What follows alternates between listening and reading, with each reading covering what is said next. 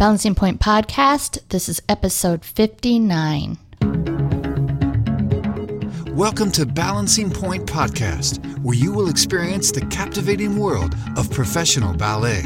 On this show, you will hear what it takes to make it in the exclusive world. Each guest will share with you their struggles, their I've made it moments, and their advice for success. And ultimately, you will learn what it is really like to live your dream. Join your host, Kimberly Falker, and today's inspiring guests as they take you on a behind the scenes journey into ballet. Hello, everyone, and welcome to Balancing Pointe Podcast. My name is Kimberly Falker, and I am your host. Today, I continue with my series on New York City Ballet, but before we get to that, I did want to say thank you to all of you who have sent me some really great feedback on this series. It's been a whole lot of fun to dive in deep into this company, and I do hope to continue to dive in deep to many other companies um, along the way. But for now, this has been really an enjoyable journey for me. And before I introduce my guest today, I want to remind you guys of the amazing giveaway I have to offer to one very lucky winner. As I announced in my last episode on Friday, June 27th, I will announce the list I'll announce the winner who is a listener who will receive a signed pair of pointe shoes from none other than New York City Ballet principal dancer Megan Fairchild. So if you want to enter, it's very easy. All you have to do is simply send me an email to balancingpointe at gmail.com, P O I N T E, with your name and just include your favorite podcast episode thus far. And on that day, I'll draw a winner, and you will receive in the mail a signed pair of pointe shoes from Megan Fairchild. So it's just that easy. All right, so let's get back to the series on New York City Ballet. And today we've reached the highest level in any company ranks, which is the principal dancer. And a principal dancer is kind of often shortened to just principal. And that is a dancer at the highest rank within a professional dance company. And the dancer can be male or female. And they're kind of considered the stars of the company. And they're off they often appear in the leading roles.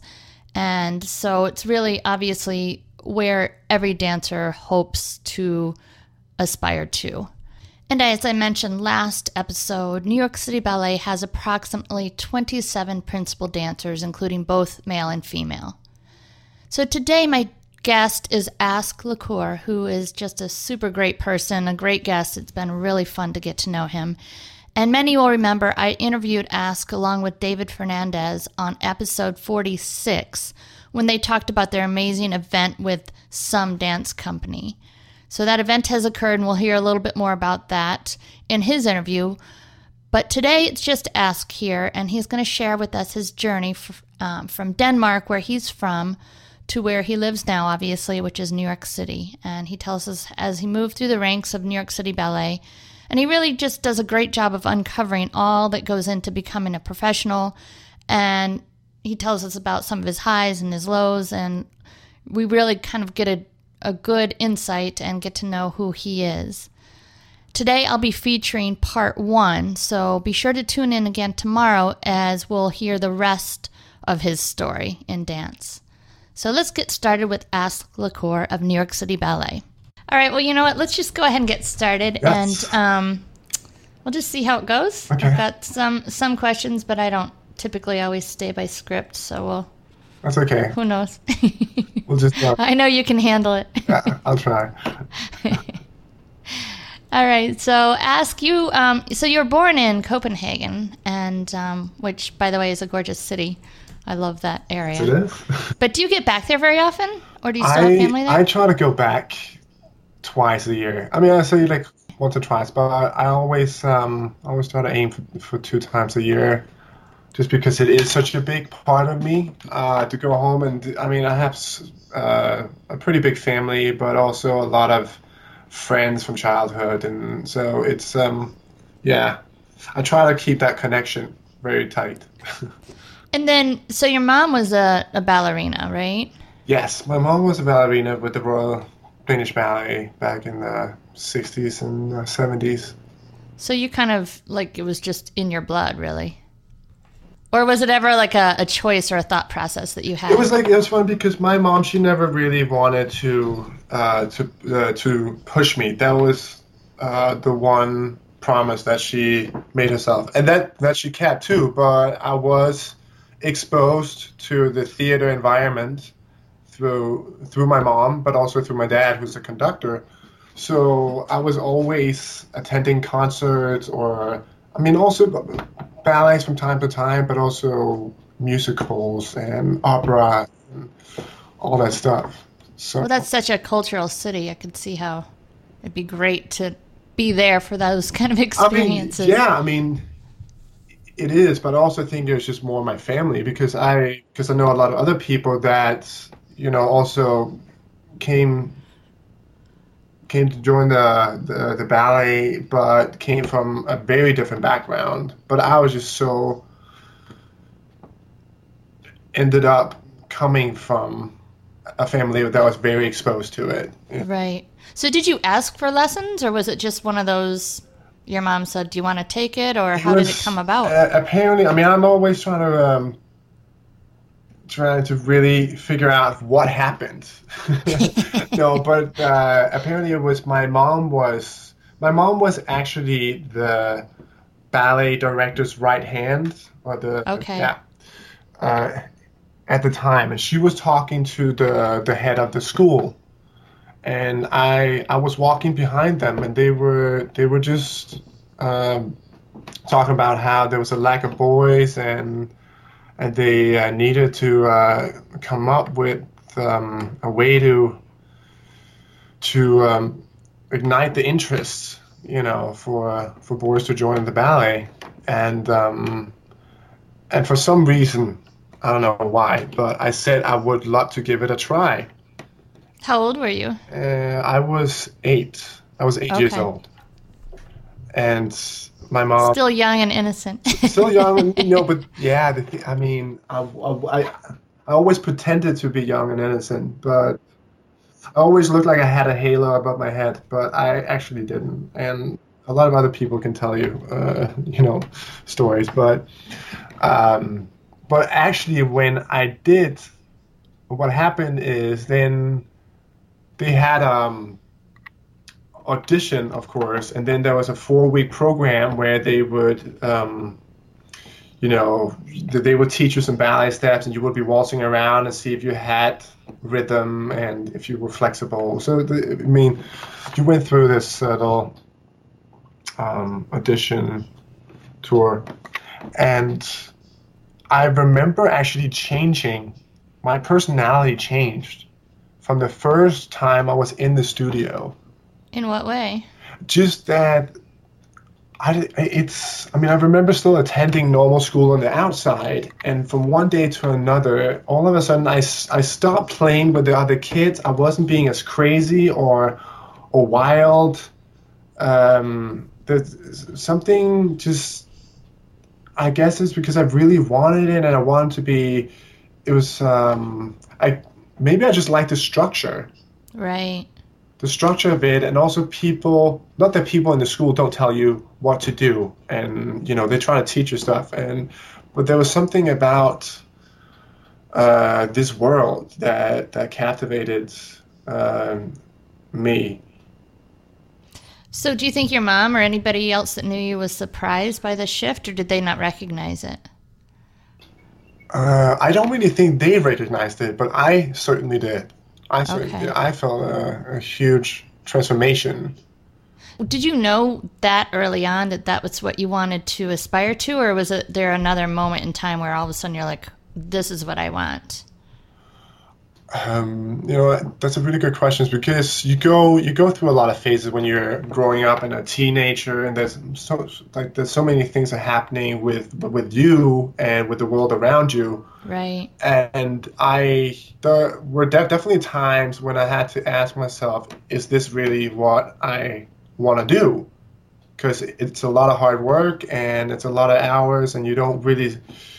Uh, yeah, I mean, it's not a normal life and especially, you know, I don't I don't know because obviously I'm not a dancer or a boy, but it seems as if for boys it's even a little bit of a greater struggle because it's a little bit out of the box of an activity. I mean, it definitely is, but I have to say that I would not have changed it for anything in the world, and just more how the whole process. You know, you. Uh, so at the Royal Dan- Danish Ballet, that there's also a school attached to the theater. Ah, okay. So therefore, I didn't have to deal with, um, you know, going to ballet class and then still going to uh, a regular public school. Okay, so you did leave the regular school. Yes, okay. I did. And so, and then all of a sudden you have your friends. Uh, I had maybe four classmates. We were five people. Oh wow. uh, so all of a sudden it became um, a private school, right. pretty much. I think on average the school now it might have a little bit more, but at the time it was um, something around 60 people, 60 kids in the school from um, from 7 to 16.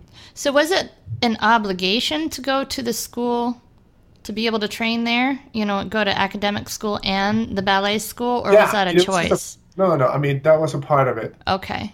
I mean, it just came, and and but it was so everything was free of charge. Uh, I mean, obviously, public school is, uh, but also here you had that being provided by the theater.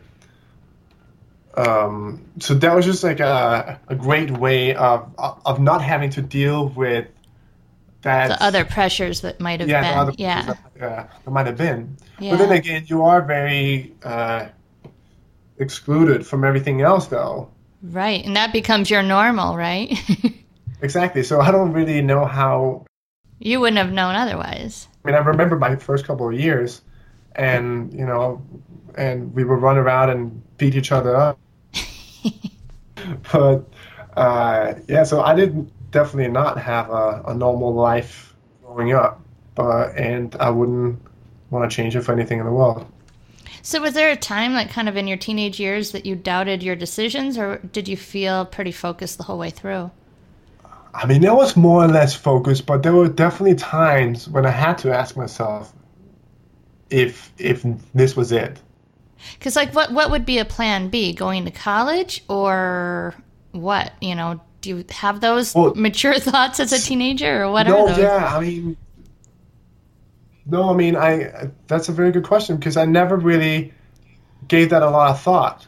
And maybe we as Americans overthink that piece of it because I think that children are raised with this obligation to go to college when in fact, you know, to pursue something as you know, focused as ballet, you don't really have a choice to put it off too long, you know.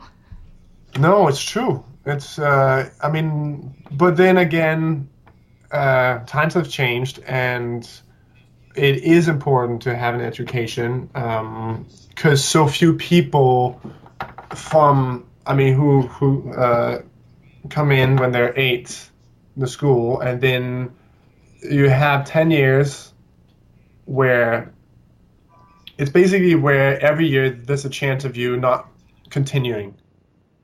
Every year it probably gets even Yeah. trickier and trickier.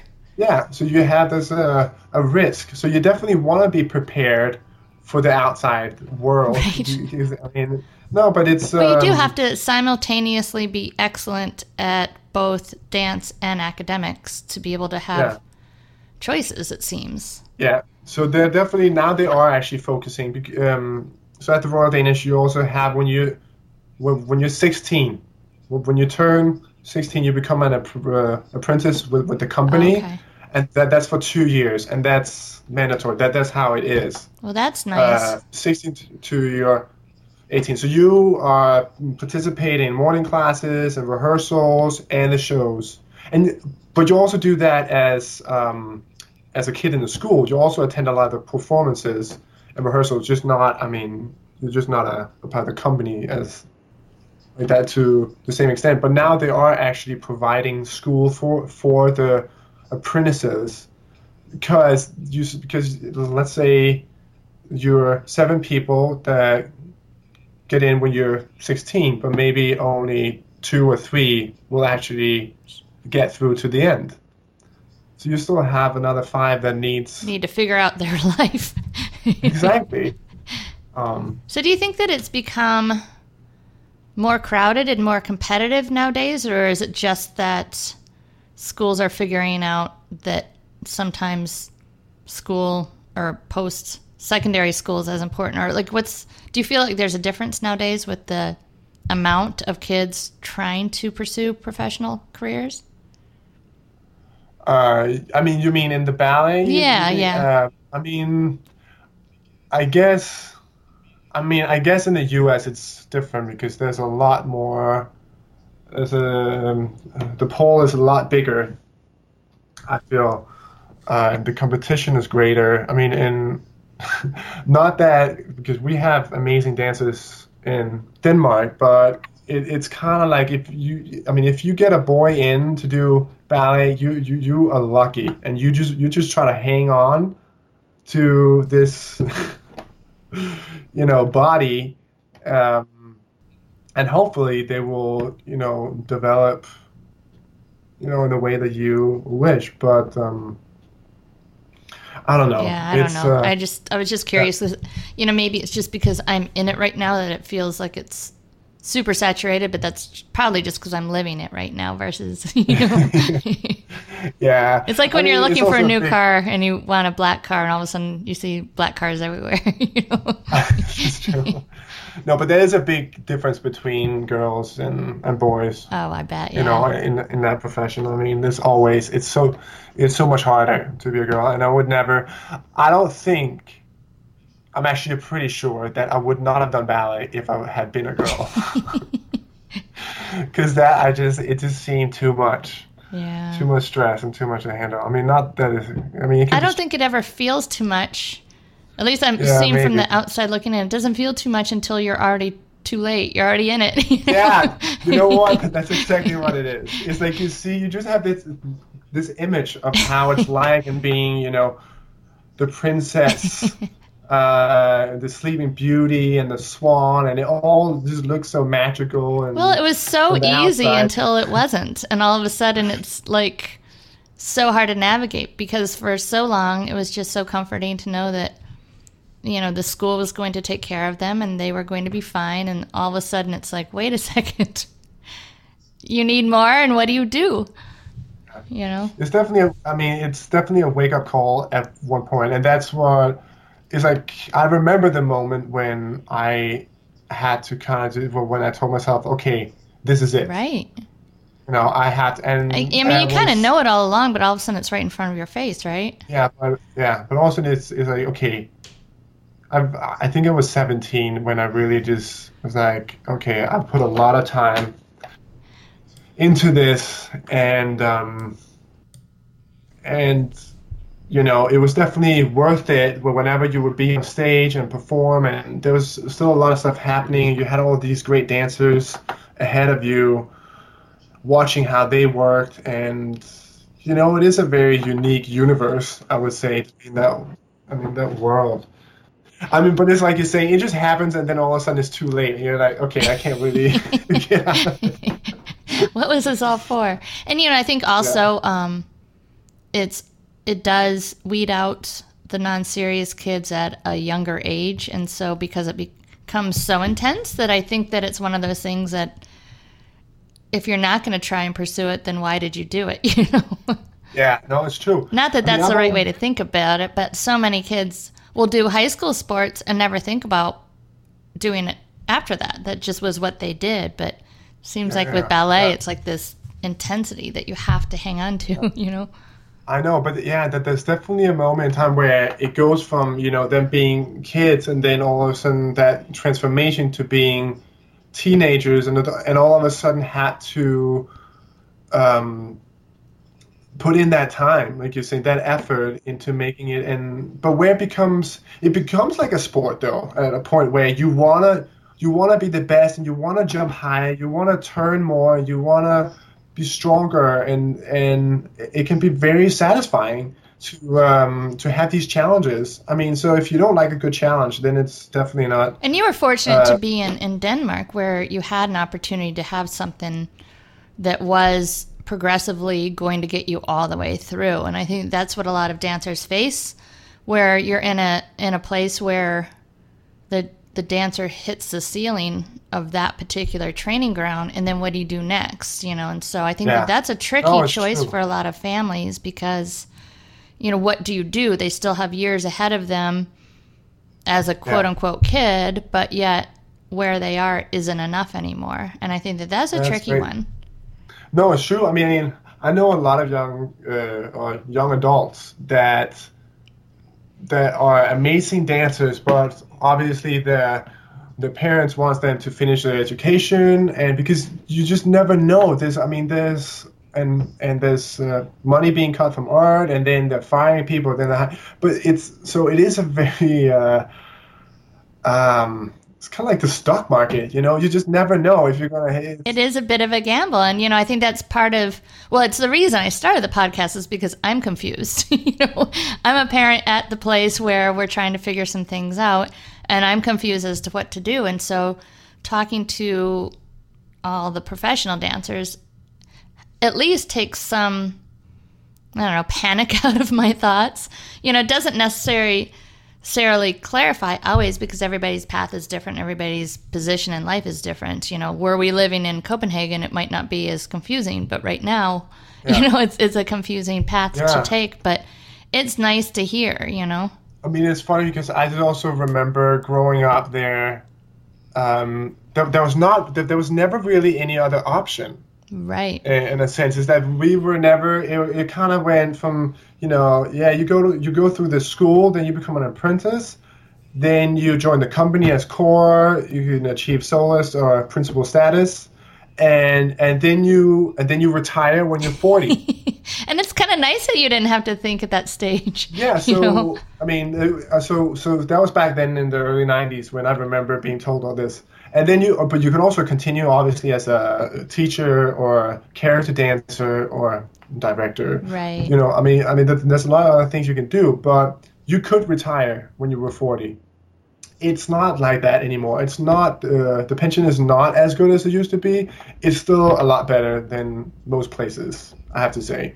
But um, but dancers aren't getting paid like football players you don't have a lot to retire on you know No, it's uh, it's true. You know, it's it's it's as grueling as, as many sports, but it's Yeah. just like football players or basketball players. You know, it's a career that has to have a, a chapter B or second chapter. You know, you it's not until you're 80 years old. You know, so you you will have to have that next stage of your life, but but you also started so young, though. I mean, that's what I think is so interesting about it. It's you have all the doctors and lawyers and all these people, and they don't. they don't start till they're 30. Yeah, or or even thirty-five. I mean, and then they still have to pay off all their loans, you know, Right. for being in school for twenty years, and but at least but they can do it till they're seventy-five. But I'm just thinking, like, compared, you know, ballet compared to many high paying sports, you know, the compensation is just Oh yeah, no, nil compared, but you still have to have your next chapter to live on somehow, you know? Yeah. Well, that's yeah. That's why. Um, I mean, that's why. Um, the uh, the recent thing I did with David Fernandez, some the the encore show, which, which was to benefit the career transition career transition for dancers, because it is it's something that is um, not really a lot of focus on in that sense of because people have just never people have always survived. So it's not it's not like they haven't been able to go on with their lives and do this, but it but it is still uh, a frustrating moment when you're standing in that position, and even if you get injured and all of a sudden you're I don't know. I mean, I had a major injury when I was 25, and which almost forced me to to to stop dancing, and um, and I was like, okay, now what? You know, because your life has been just constantly focused on this one thing. I mean, I have a lot of hobbies. I'm not. I mean, I love doing music on the side, and I have other projects. But but but such a big part of your life has just been this. So you you were in Royal Danish Ballet and then how did you wind up in New York City? Um, that was because I mean I was in the Royal Danish for four and a half years, and um, Peter Martins, who I know very well, um, I'm I'm not related to him, but uh, my older brother is his son. Nilas Martins is uh, Peter Martins' son, and that's my half brother. We have the same mother. So that's kind of like how I knew him. But he, so he would, he comes to Copenhagen from time to time to Denmark to to uh, set some of his ballets or choreograph new ones. Because he's from Denmark He's too, from Denmark right? too Okay. and um and i i always I always um admired uh city ballet and you know it was very different but at times it could also be similar with the Balanchine and Bournonville style because it's uh, actually a lot of Bournonville has fast footwork um, and so did Balanchine but then it was just more the upper body that was different. Go back. You said what style? Well, uh, uh, the Bournonville style. August Bournonville. Yeah, so he, yeah, I mean, he, uh, he was the one that kind of uh, made the Royal Danish Ballet world famous, I would say. so it's a specific style it's of specific dance. styles. It's like how you had the Vaganova. yeah, Aberganova and Balanchine and Bournonville and Cecchetti style and all that. Um, so it is like a specific style.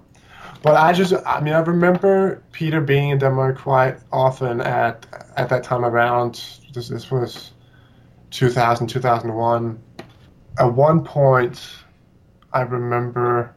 It's also when you're in the ballet world, you have to. I mean, if you want to try try other things, you in most cases you have to do it early on.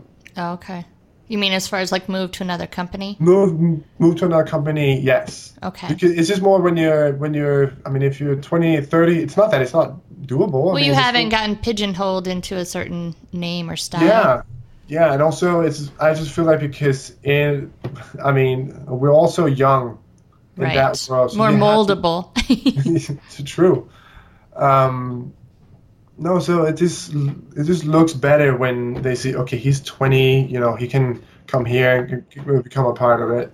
So that's kind of what happened is that I I was interested in coming over just for uh, for a year. Not even I mean I've been with City Ballet now for 11 plus years.